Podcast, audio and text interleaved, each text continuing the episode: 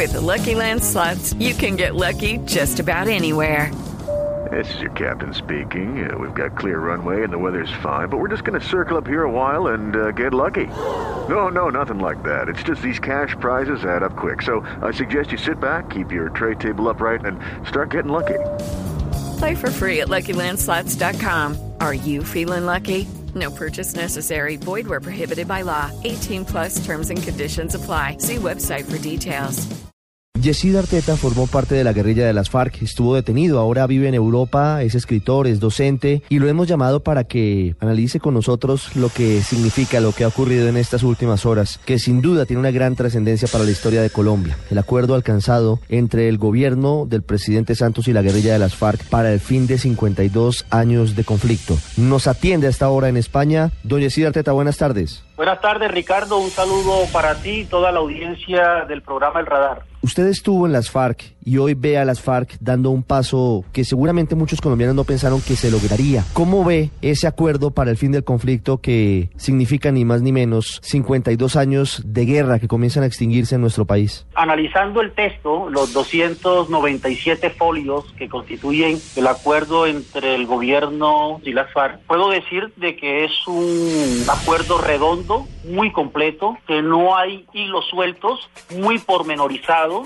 Es uno de los acuerdos, yo diría, incluso lo podría definir como una obra de arte desde el punto de vista jurídico, desde el punto de vista de la justicia transicional, cumple con todos los estándares internacionales. Creo que, y lo he escrito y lo he dicho, de que este acuerdo es el punto de partida para eventuales negociaciones que se desarrollen en otras latitudes del planeta y que tenga que ver con grupos alzados en armas. Creo que es una arquitectura intermedia, completa, que deja satisfecho a el Estado colombiano, al establecimiento colombiano, las aspiraciones de las FARC y por supuesto, y es lo más importante, las aspiraciones de las víctimas directas del conflicto. Usted dice, señor Arteta, que las 297 páginas del acuerdo para el fin del conflicto prácticamente son una obra de arte. Hay un punto que ha sido controversial y que usted eh, está mencionando en esta charla con los oyentes del radar, lo que tiene que ver con la jurisdicción especial para la paz. Y dice usted que esto puede ser incluso un referente para el fin de otros conflictos en el mundo. Y hay dudas en torno a, la posibilidad de que, a pesar de todo lo que se ha dicho, pues no sea suficiente para la justicia internacional al amparo del Estatuto de Roma que los responsables de crímenes de guerra y crímenes de lesa humanidad no paguen cárcel. ¿Usted cree que cumple con los estándares del Estatuto de Roma este acuerdo de paz entre el gobierno y las FARC? Lo que se ha construido en Colombia realmente no tiene ningún tipo de antecedentes, no tiene parangones. Por esa razón, incluso lo, los exfiscales de la Corte Penal Internacional, incluso hasta el juez Garzón, que hizo parte de, de, la, de la magistratura española y un hombre con muchos reconocimientos internacionales, ha dado la bendición a este acuerdo, porque lo han revisado y saben perfectamente que no hay ningún tipo de choque con la jurisdicción internacional porque la justicia, la reparación y principalmente la verdad están plenamente garantizadas para las víctimas en este acuerdo.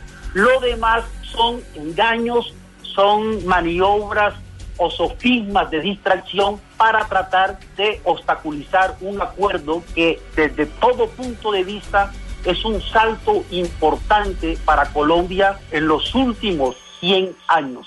Señor Arteta, ¿cómo reciben en España, donde usted se encuentra, cuando usted comparte con académicos, con escritores, con eh, filósofos, que en Colombia haya un grupo de la población que no está de acuerdo con, con lo que se ha pactado en Cuba? Bueno, eso hay que verlo. Yo personalmente, y, lo reitero, estoy plenamente seguro que Colombia votará mayoritariamente sí a los acuerdos de La Habana. El periódico El País, en primera plana, destaca a cuatro columnas el acuerdo de paz pactado en Colombia, amén de que en su línea editorial, hoy el periódico El País da fe de que ha sido uno de los acuerdos mejor perfeccionados en las historias de los conflictos armados e incluso reconoce la constancia del presidente Santos, reconoce la ecuanimidad de los alzados en armas que pudieron reconocer de que era necesario dar un salto de la lucha armada a la lucha política y también de la sociedad colombiana que tuvo unos niveles de participación sin antecedentes en este proceso de paz. Es el único lugar donde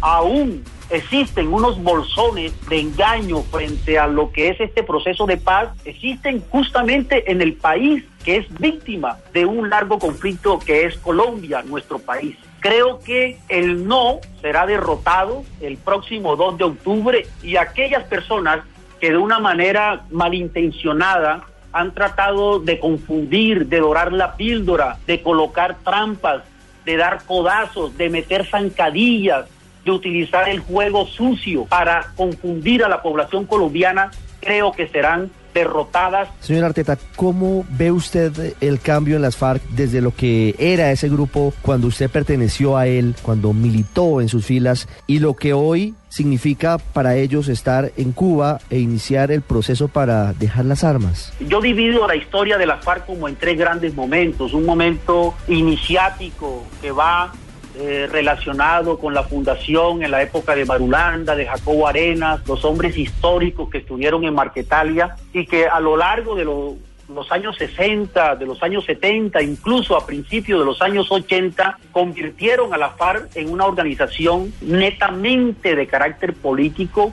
y con algunas acciones armadas con muy poca envergadura, con muy poca relevancia. Hay una segunda FARC, pienso yo, comienza en los años 90 con el ataque de Casa Verde, en la que la organización entra en un periodo de militarización. A mí me tocó una parte de la anterior y me tocó como miembro de la FARC esa fase, esa fase de militarización, donde la política, la organización de masas, la propaganda eh, quedó casi como subalterna a la actividad militar y una tercera fase en la que las FARC, cuando asume la comandancia Alfonso Cano, pareciera recuperar lo que es el ADN político que fueron las causas por las cuales surgió esta organización. Yo creo que la parte que más daño hizo a la propia FARC fue ese periodo de militarización. La FARC que hoy llega a Colombia a participar en el proyecto eh, político, en la contienda política democrática, es una FARC estrictamente de carácter político. Hoy tenemos, es prácticamente una organización política que aún conserva las armas, pero que en realidad esas armas están sobrando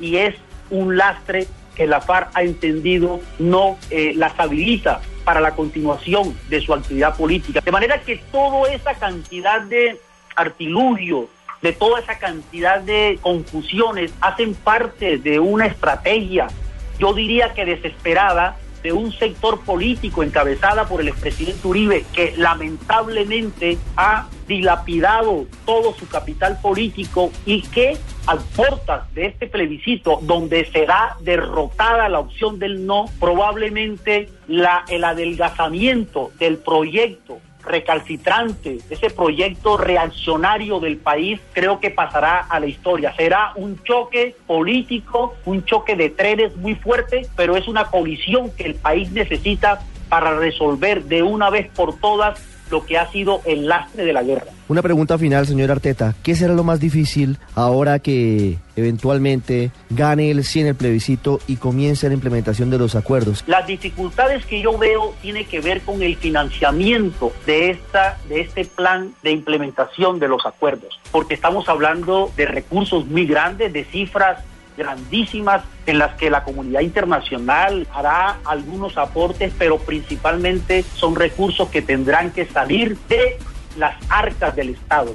Creo yo que si el país logra ejecutar en los próximos cinco años el 50% de lo acordado entre la FARC y el gobierno, estaríamos dando un salto, una revolución en los mejores términos de todo lo que es el modelo económico, político y social del país. Estaríamos entrando en una nueva fase de desarrollo y creo yo que Colombia en cinco años si se logra ejecutar estos acuerdos, en parte quizás se convierta en uno de los países líderes en el continente americano, porque Colombia tiene un gran potencial humano, tiene un gran potencial de recursos naturales, tiene unas condiciones que le permiten dar un salto cualitativo. Y el otro problema, veo yo, amén de la financiación, es la imposibilidad hasta ahora y ojalá eso se pueda resolver eh, en los próximos meses, el tema con relación al Ejército de Liberación Nacional. Es un grupo más pequeño, pero sin embargo tienen hombres, tienen armas que pueden realizar acciones de carácter militar, que pueden realizar acciones de sabotaje e incluso torpedear o atravesarse en el proceso de reintegración de los miembros de las FARC. Yo considero que incluso el tema del paramilitarismo ha quedado reducido a unos pequeños grupos casi que diluidos en actividades netamente extorsivas, actividades eh, netamente delincuenciales y que si hay una decisión por parte de los aparatos policiales y con la liberación de las fuerzas militares se puede neutralizar y conseguir que estos acuerdos de paz sean llevados a cabo y la reintegración de la FARC se logre llevar hasta buen puerto. Desde España, Yesid Arteta, un hombre que perteneció a las FARC y que hoy desde la academia analiza la trascendencia de los acuerdos de paz que se han alcanzado en La Habana. Señor Arteta, gracias. Gracias a ti, Ricardo, y te reitero un saludo de paz para ti, para tus compañeros de trabajo y para toda la audiencia colombiana que está eh, escuchando el programa El Radar.